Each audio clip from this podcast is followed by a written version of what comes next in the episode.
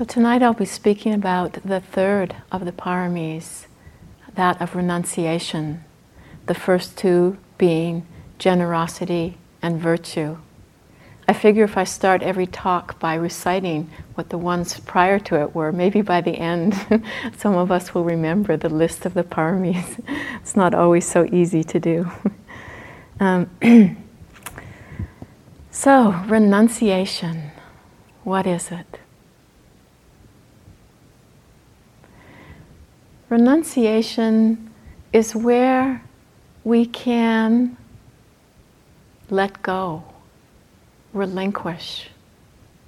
It's where the non grasping mind is not present.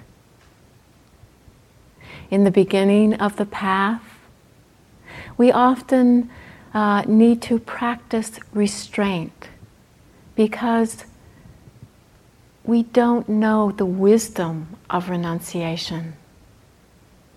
But as our wisdom grows, we begin to see how renunciation is a natural expression of wisdom.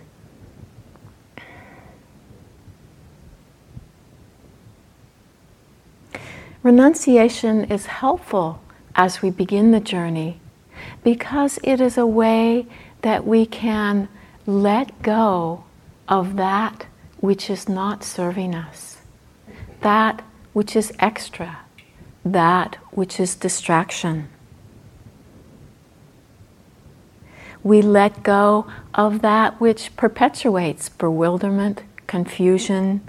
Um, we can simplify our lives, and it helps us to get clear in our life about what is important, what is of value.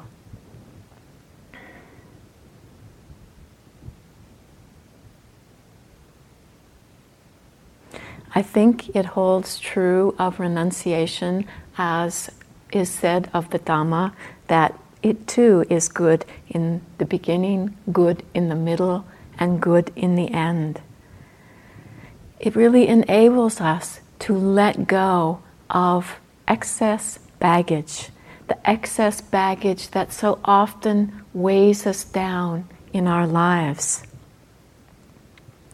And I know that when we hear the word renunciation, it may be that we don't um, have a natural upliftment that happens in the mind.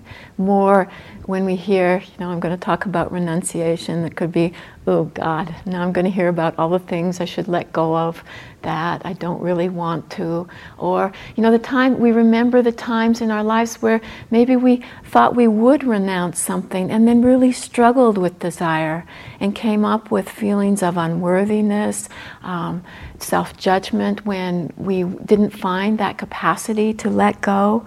Uh, and so, you know, at times we can really feel like a jellyfish almost as we wrestle with desire and this practice of renunciation. So, I'd like to share something from the suttas um, because it was, it's, you know, it's not only us that can struggle with renunciation. Uh, it also happened you know, for people living in the time of the Buddha. And the sutta that I'm reading uh, is actually the Buddha speaking about how it was even difficult for him. And for me, it's really helpful to know that, you know, I'm not the only one that struggles. one day, a householder, Tapussa, went to the Venerable Ananda and on arrival, having bowed down to him, sat to one side. As he was sitting there, he expressed to Ananda the difficulties he was having with renunciation and how it seemed contrary to worldly life. Ananda responded, This calls for a talk, householder. Let's go see the Blessed One. Let's approach him and on arrival tell him this matter. However, he explains it to us, we will bear it in mind. So they went to the Blessed One, and on arrival, having bowed down to him, sat to one side. As he was sitting there, Ananda said to the Blessed One, Tapussa, the householder here, has said to me, Venerable Ananda, sir, we are householders who indulge in sensuality, delight in sensuality, enjoy sensuality, rejoice in sensuality. For us, indulging in sensuality, delighting in sensuality, enjoying sensuality, rejoicing in sensuality, renunciation seems like a sheer drop off. Yet, I have heard that in this doctrine and discipline, the hearts of the very young monks leap up at renunciation, grow confident, steadfast, and firm, seeing it as peace. So, right here is where this doctrine and discipline is contrary to the great mass of people, this issue of renunciation. So it is, Ananda, so it is. Even I myself, before my awakening, when I was still an unawakened bodhisattva, thought, renunciation is good, seclusion is good. But my heart didn't leap up at renunciation. It didn't grow confident, steadfast, or firm, or see it as peace. The thought occurred to me what is the cause? What is the reason why my heart doesn't leap up at renunciation, doesn't grow confident, steadfast, or firm, seeing it as peace. Then the thought occurred to me I haven't seen the drawback of sensual pleasures. I haven't pursued that theme. I haven't understood the reward of renunciation. I haven't familiarized myself with it. That's why my heart doesn't leap up at renunciation, doesn't grow confident, steadfast, or firm, seeing it as peace. Then the thought occurred to me if, having seen the drawback of sensual pleasures, I were to pursue that theme, and if, under ha- if having understood the reward of renunciation, I were to familiarize myself with it, there's the possibility that my heart would leap up at renunciation, grow confident, steadfast, and firm, seeing it as peace. So at a later time, having seen the drawback of sensual pleasures, I pursued that theme. Having understood the reward of renunciation, I familiarized myself with it. My heart leapt up at renunciation, grew confident, steadfast, and firm, seeing it as peace. Then, quiet, withdrawn from sensuality, withdrawn from unskillful qualities, I entered and remained in the first jhana, rapture and pleasure born from withdrawal, accompanied by direct thought and evaluation.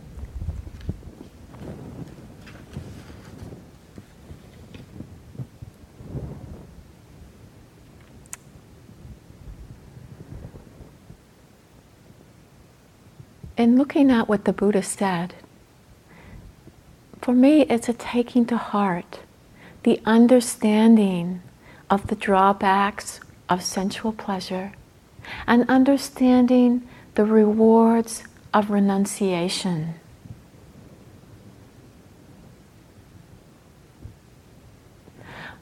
Our time on retreat really allows us to deeply understand this we will, in our time here, explore both of these, exploring the drawbacks of sensual pleasure. This can be quite easy to see at times on retreat. It might be just noticing, you know, at during a meal when it's our favorite dish, and without paying attention to um, desire, we find that we overeat. And then we might sit and be faced with a stomach that hurts for hours. Or we might sit and be faced with uh, quite strong sleepiness. Or it might be in our sitting when we find ourselves trying to fabricate a state of calm that we experienced in another sitting. It might also be in a moment or moments where, you know, at one moment we're totally satisfied and at deep peace with our experience. And then it changes and we're craving that, that experience again.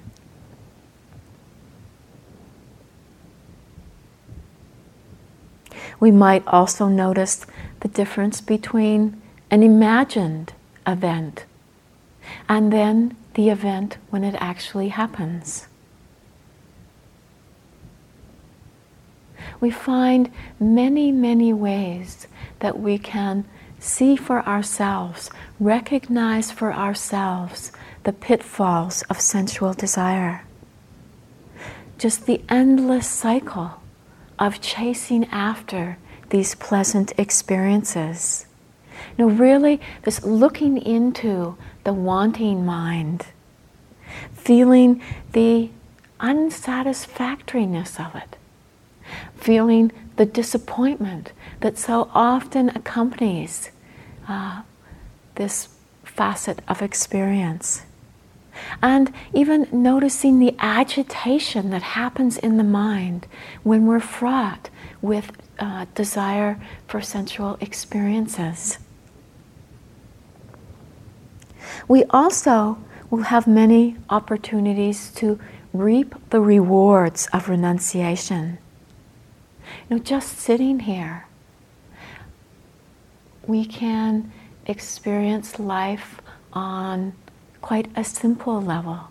You know, our lives are much simpler than they are at home. Many of the distractions that we would be faced with at home are not present on a retreat. The world is very uncomplicated. And within that, we might notice how much easier it is for the mind to concentrate, to become collected, unified, when we're not exposed to so much distraction. This in turn helps us to be able to work with or notice the workings of desire when they arise.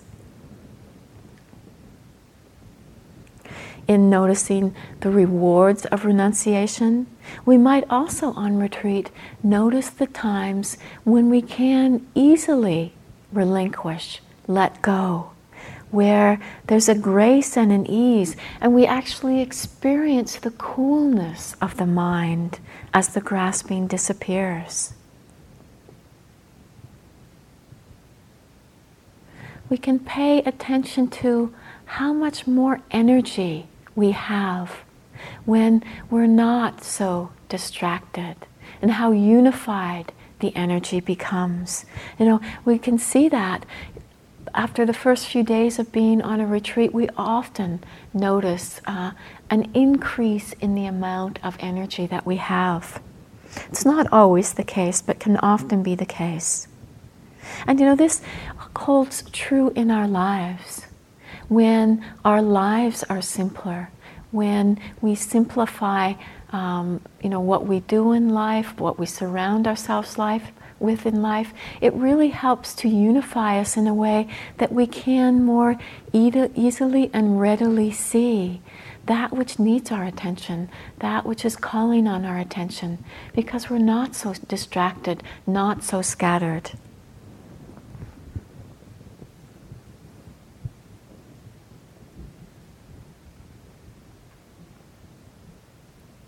I remember a time in my own life when it was a time I had a really full life. You know, my job was demanding. I was physically active. Um, had a you know full social calendar, and then the Dhamma became much more meaningful to me. Meditation was really calling on me. And you know, there was a, a, like kind of looking at my life, seeing this really full life, and then thinking I needed to have a regular practice and thinking, oh my God, how is this ever going to work? And yet, you know, I made that commitment to having practice, to sitting regularly. And what I discovered was that that helped to guide me towards uh, letting go of that which was no longer serving me in my life. And there was a really natural uh, letting go of things that were not of so much value.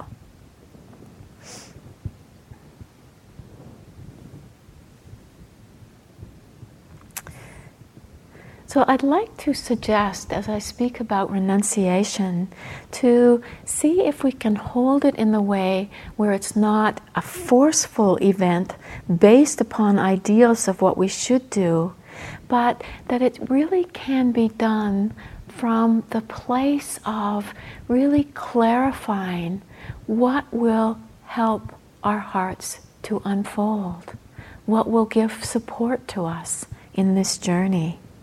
And in this way, it's based upon wisdom and not aversion. True renunciation is not born of the world of shoulds and should nots, which can hold in it a sense of deprivation.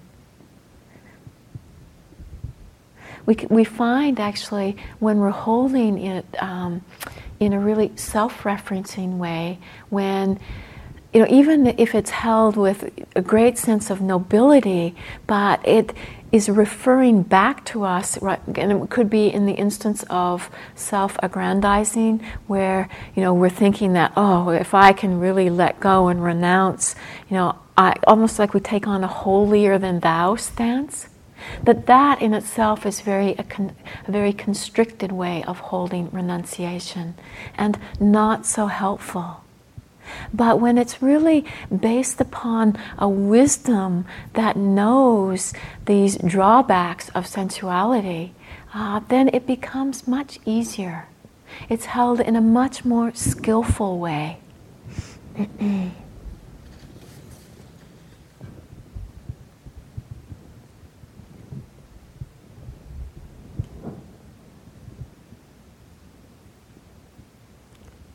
Lama Yeshe who's you know a very wonderful Tibetan master, uh, once said about renunciation. It's a wish to emerge from the repeated frustrations and disappointments of ordinary life. When renunciation is filled with wisdom, it is the knowing that the world of sense desire will never give us the promised fulfillment and provides, with, provides us with the volition to cease to chase after this endless stream of desire.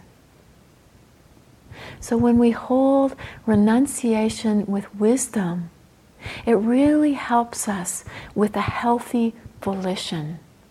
You know, our volition of restraint is not uh, based upon, you know, aversion, fear, cutting off, suppression, repression but based upon knowing that there is a skillfulness to letting go of sense desire. And we're just simply trying to give the mind support. And you know, I've just seen for myself over and over again how that support can be so helpful.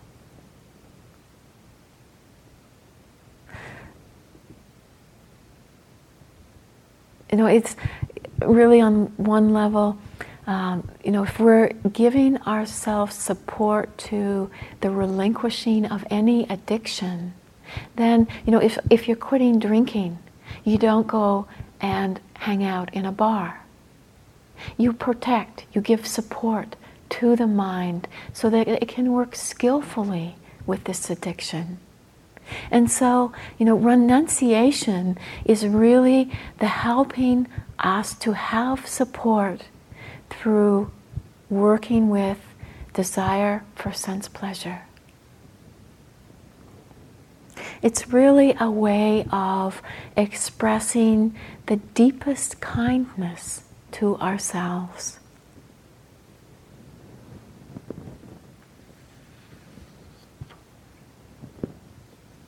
In another sutta, the Buddha referred to renunciation as rest. I think this is very helpful to hear because we can, you know, as I said, hold it in a really brutal pra- place. And yet, hearing this, renunciation as rest, it's the rest from the grasping mind.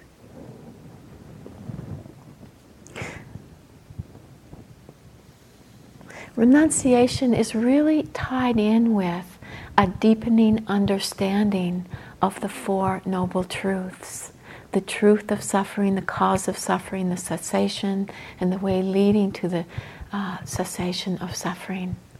And, you know, the cause of suffering being craving. When we really understand this, it makes the path of renunciation seem like a worthy path, a helpful path, a path that the Buddha spoke about over and over again as being helpful. And when we can see renunciation as being something like a renouncing of the hindrances, it can take on a much more joyful aspect. You know, when we think of renouncing the hindrances, something that we know through our own experience as being very painful, to you know, being caught in hindrances, how much pain we can suffer, we can see that there is a joy that comes from when we think of renouncing these hindrances. And renunciation is really about renouncing, relinquishing the suffering in our lives, relinquishing that which binds our hearts.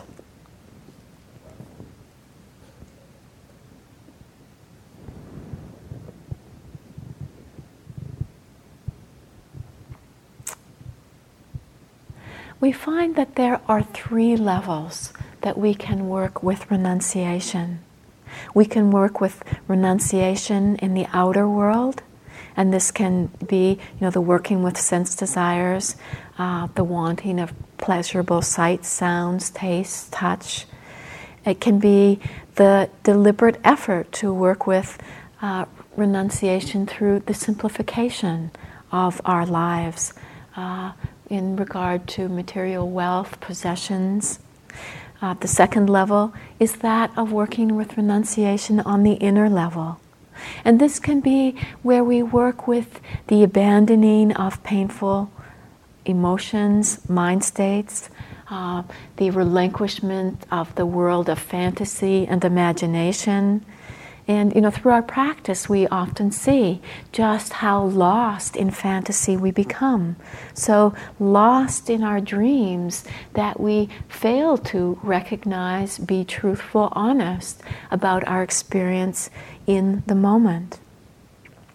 And the third level of renunciation is when we work at renunciation on the level of the ultimate, the level of the abandonment of the concept of I, me, or mine, the level of false view, or the level of really feeling or caught, being caught up in this sense of there being a small, separate, unchanging self. So I'll speak a little bit about each of these three levels. So the first level, uh, being the level of renunciation in the outer world. This tradition is really a tradition of renunciates. You know, the Buddha so often spoke about renunciation. He encouraged the homeless life. Um,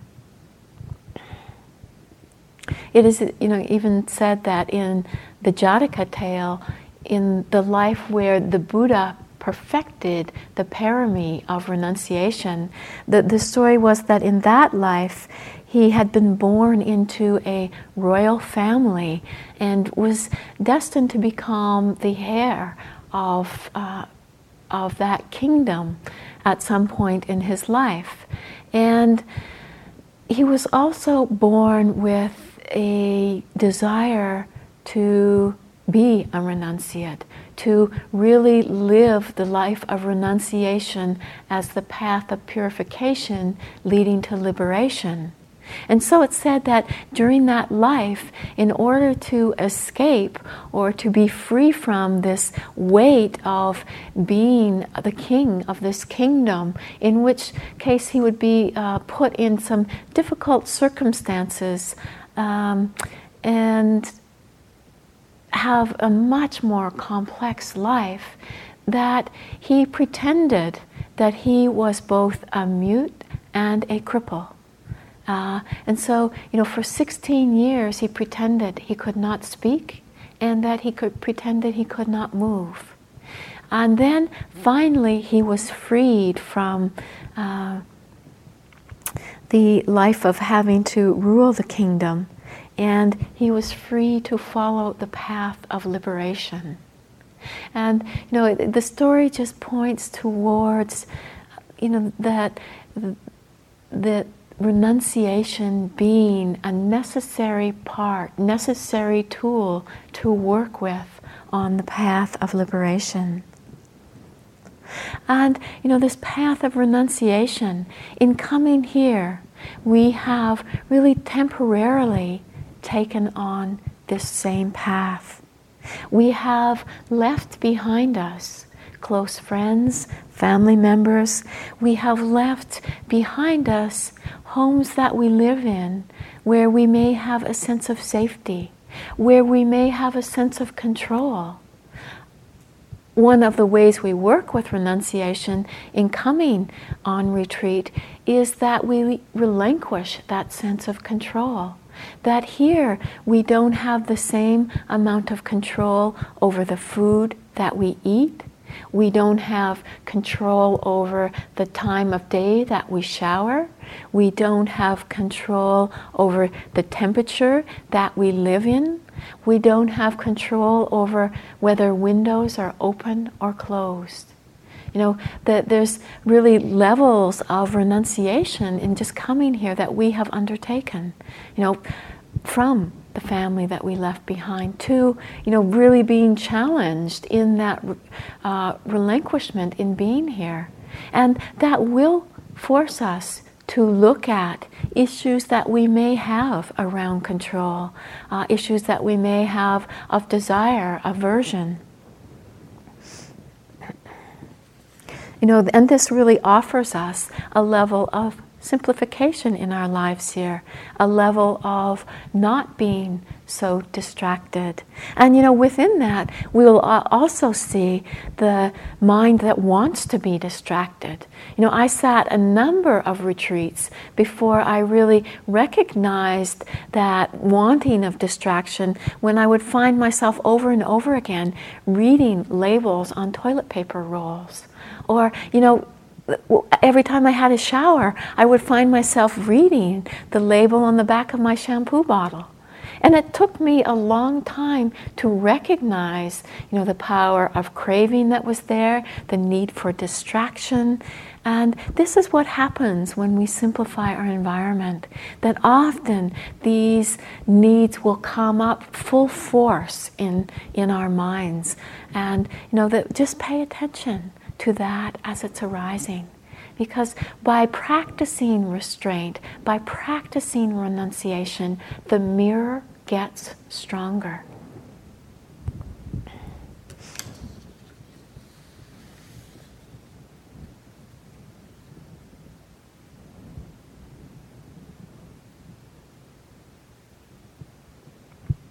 While we're here, we can also really look at the ways that we do distract ourselves and how we can practice renunciation. You know, so for some of us, it may be really doing the eight precepts, really simplifying our life so we just fall into the rhythm sitting, walking, sitting, walking. You know, some, some people take on one meal a day, for some people, it's two meals a day. And you know that can be really helpful. And just as I'm speaking about that, to say that um, it can be helpful to make a real commitment to it. Because I know there was a time in my own practice, in the exploration of the eight precepts, where I thought, you know, well, maybe I don't quite need to be so strict. So, so maybe some days I'll, I'll have the eight precepts, but there might be a day where I kind of really feel like I need food, and maybe I should have food on that day. And then that started setting up in me this wishy-washy thing of, you know, trying to decide each day, should I, shouldn't I? Um, and then, you know, come around to evening tea. Oh, well, yeah, I think my body really needs food today. Was it my body or was it my mind? You know, and so to if you're going to do the eight precepts, to really commit to taking it for a period of time. And um, you know, then you can reevaluate after, you know, if, even if it's three days that you totally commit to see what the result is. Or maybe it's a week or two weeks, and then reevaluate. And there can be times in our lives or particular people that eight precepts is really not right for. We may have health concerns, um, and it may not be the right thing to do. But that doesn't mean that we can, you know, just totally let go of this aspect of renunciation. It may be that we can renounce that extra cup of tea between uh, morning breakfast and lunchtime, or that extra cup of tea at some point in the day.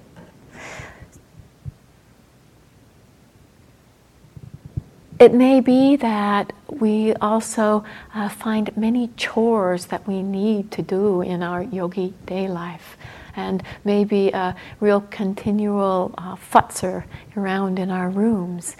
And maybe we don't need to be doing all of that. So I just encourage you to take a look at your day. Take a look at what you really need to do and what's extra and seeing if you can't let go of the extra, seeing how simple you can let your life be.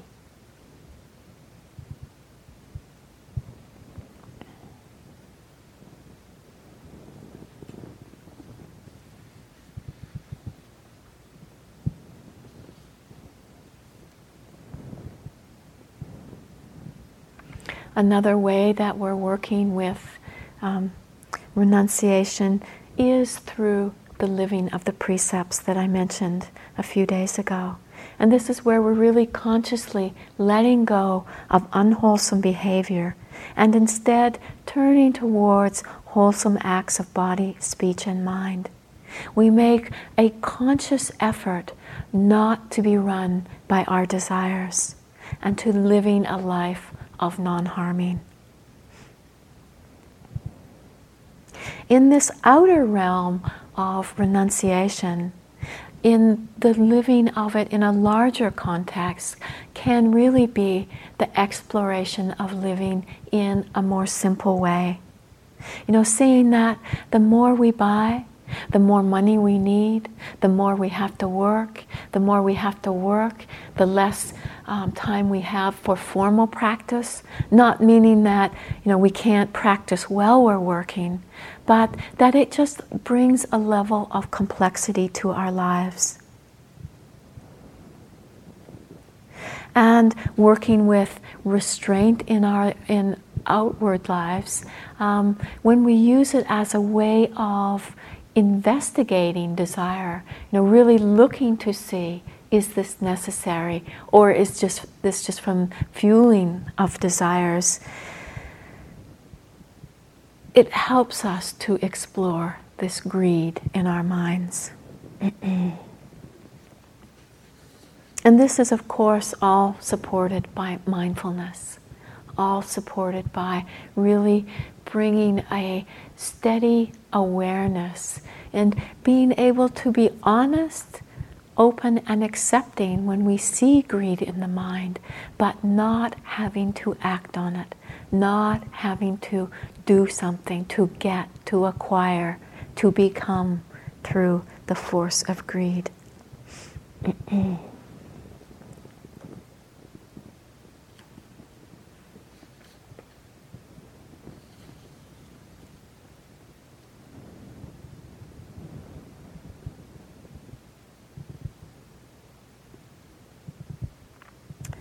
Suzuki Roshi, a well known Zen master, once said, Renunciation is not giving up the things of this world, but accepting that they go away.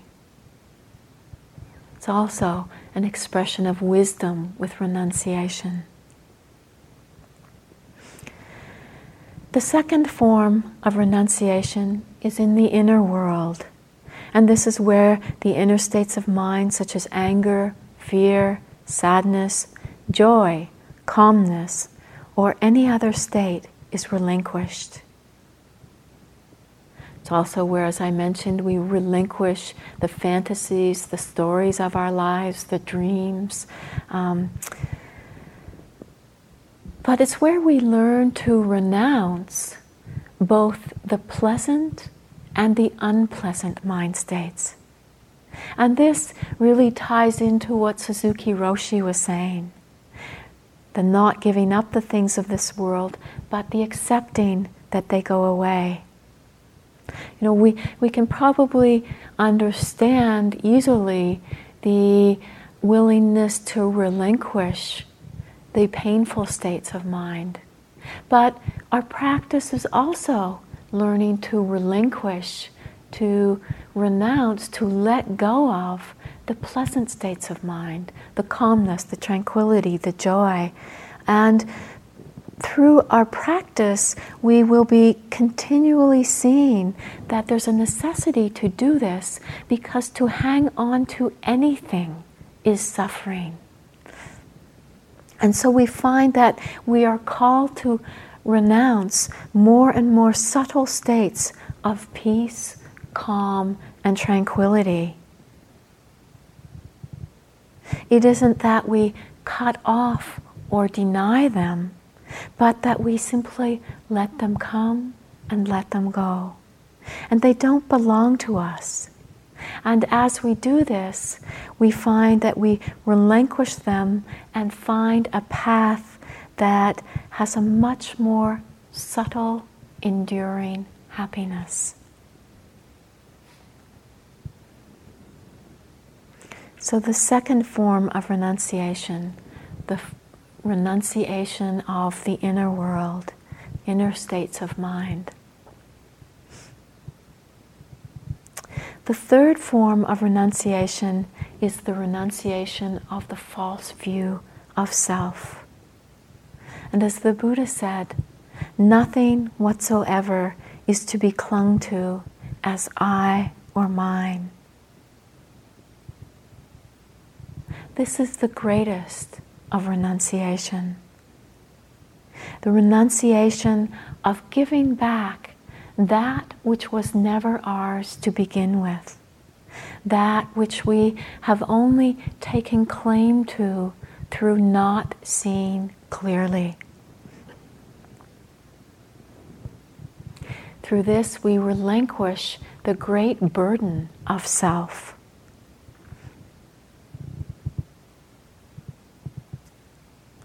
We will experience this as we see over and over again to into the three characteristics of experience.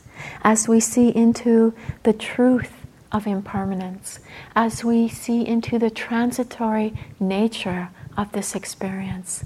You know, this very being mm, tied, being tied very closely into seeing the drawbacks of sensual pleasure, that it's all impermanent, it's all passing, and that there is nothing in that to hang on to.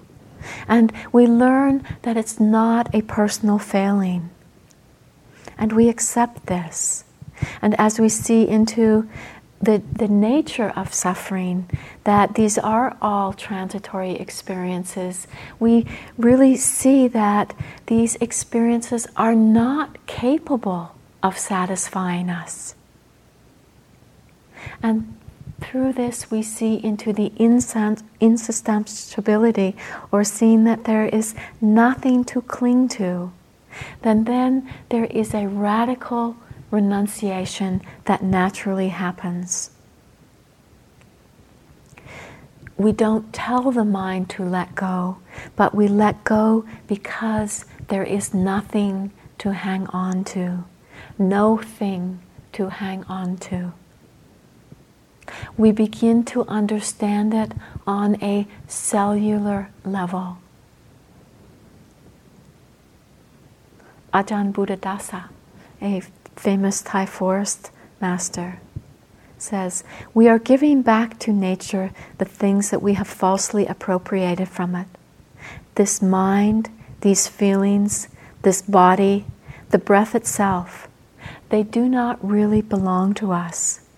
When we see that, instead of feeling deprived of something we thought was ours, we feel a great freedom, the liberation that the Buddha promised. So, through renunciation, we give back the things that we have falsely appropriated from nature.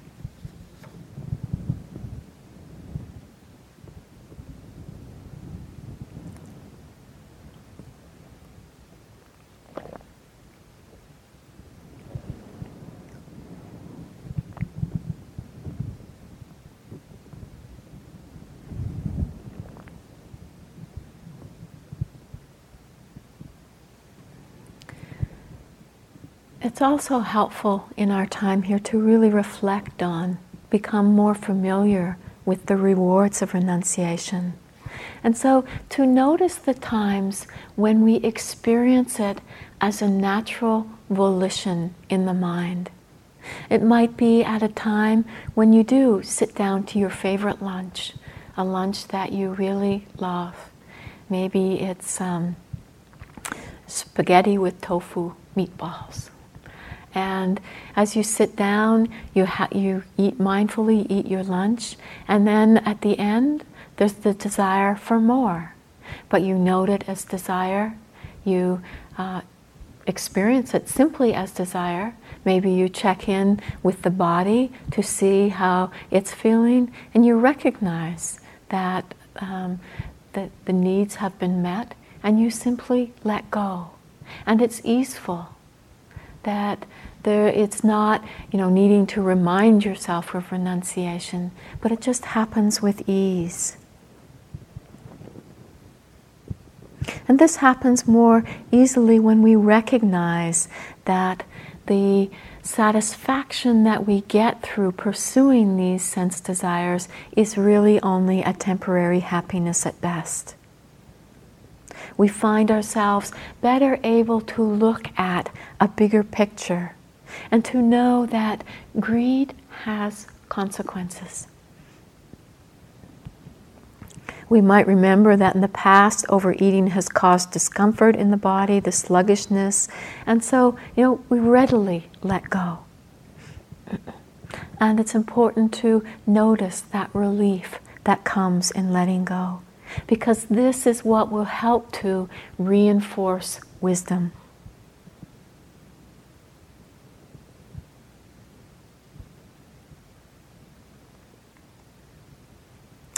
In the description of renunciation, it said that renunciation has the characteristic of departing from sense pleasures and existence. And to recognize that this is really going against the cult- cultural norm, um, where you know there is so much of a prevalence of going for greed, going for wanting, the satisfying of sense di- desires. And so in working with renunciation, it's really a turning away from that cultural norm and departing from sense pleasures and its existence. Its function is to verify their unsatisfactoriness. We really begin to see for ourselves into this unsatisfactoriness. We see, experience for ourselves the suffering we see how, even if over and over again we get what we want, we're still left feeling unsatisfied. the manifestation of renunciation is the withdrawal from, you know, where we can really practice restraint, where we really can relinquish, and we become not interested anymore in chasing after the proximate cause or the conditions that most easily give rise to renunciation is said to be spiritual urgency. And I've you know seen this in my own life. could be, you know, at times in our lives where we have a strong experience of impermanence. It could be through death, could be through illness, where suddenly we wake up to the truth of impermanence and our petty desires simply fall away. It brings about a sense of urgency. It brings about the volition to fully utilize this moment in life, knowing there is no promise of the future.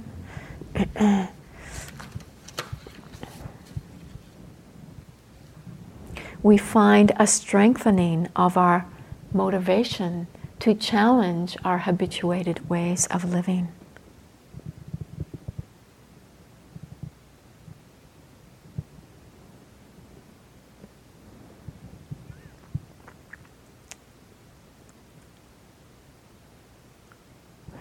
When we work with renunciation, you know, just even on very basic levels in our practice, some of which I've outlined, it helps us to understand, you know, the value, the wisdom of renunciation.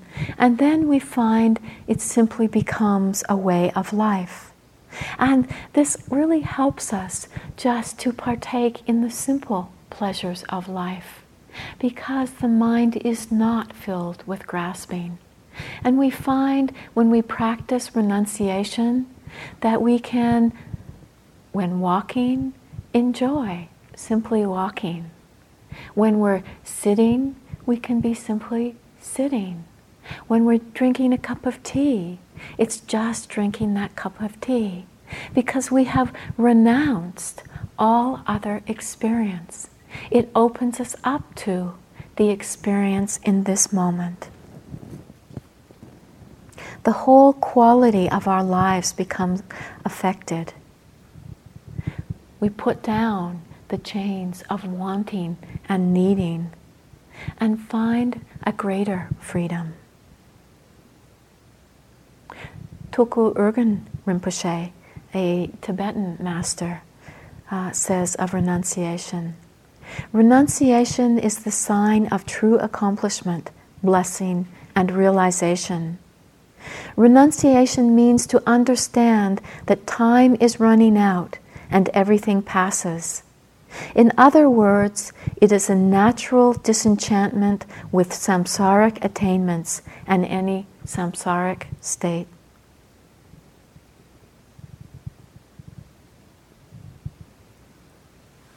From this, letting go, renunciation happens naturally.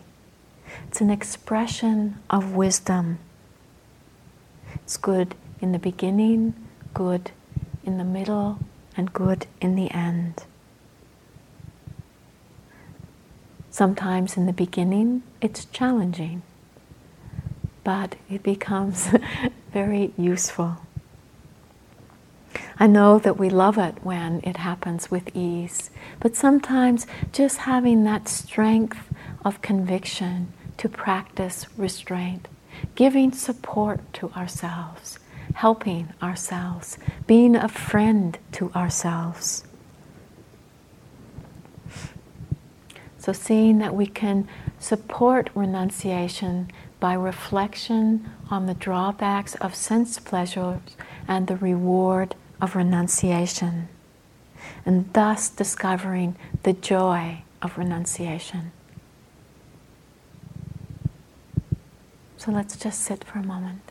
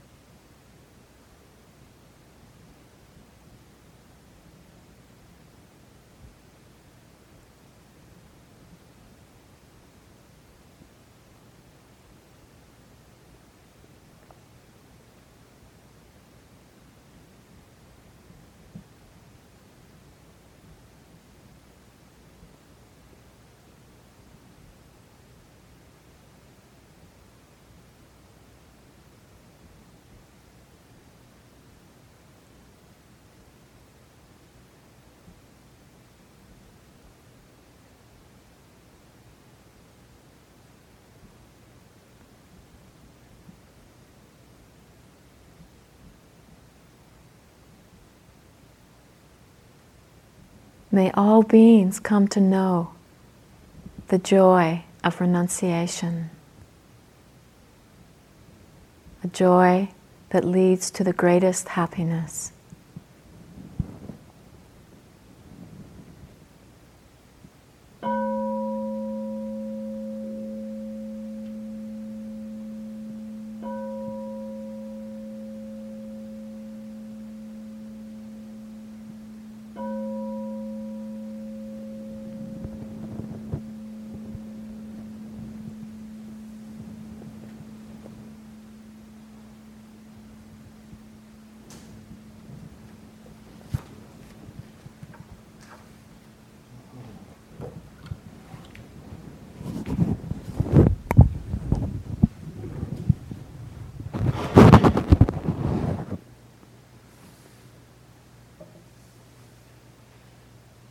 chanting the sharing of blessings. Now let us chant the verses of sharing and aspiration. Through the goodness that arises from my practice, may my spiritual teacher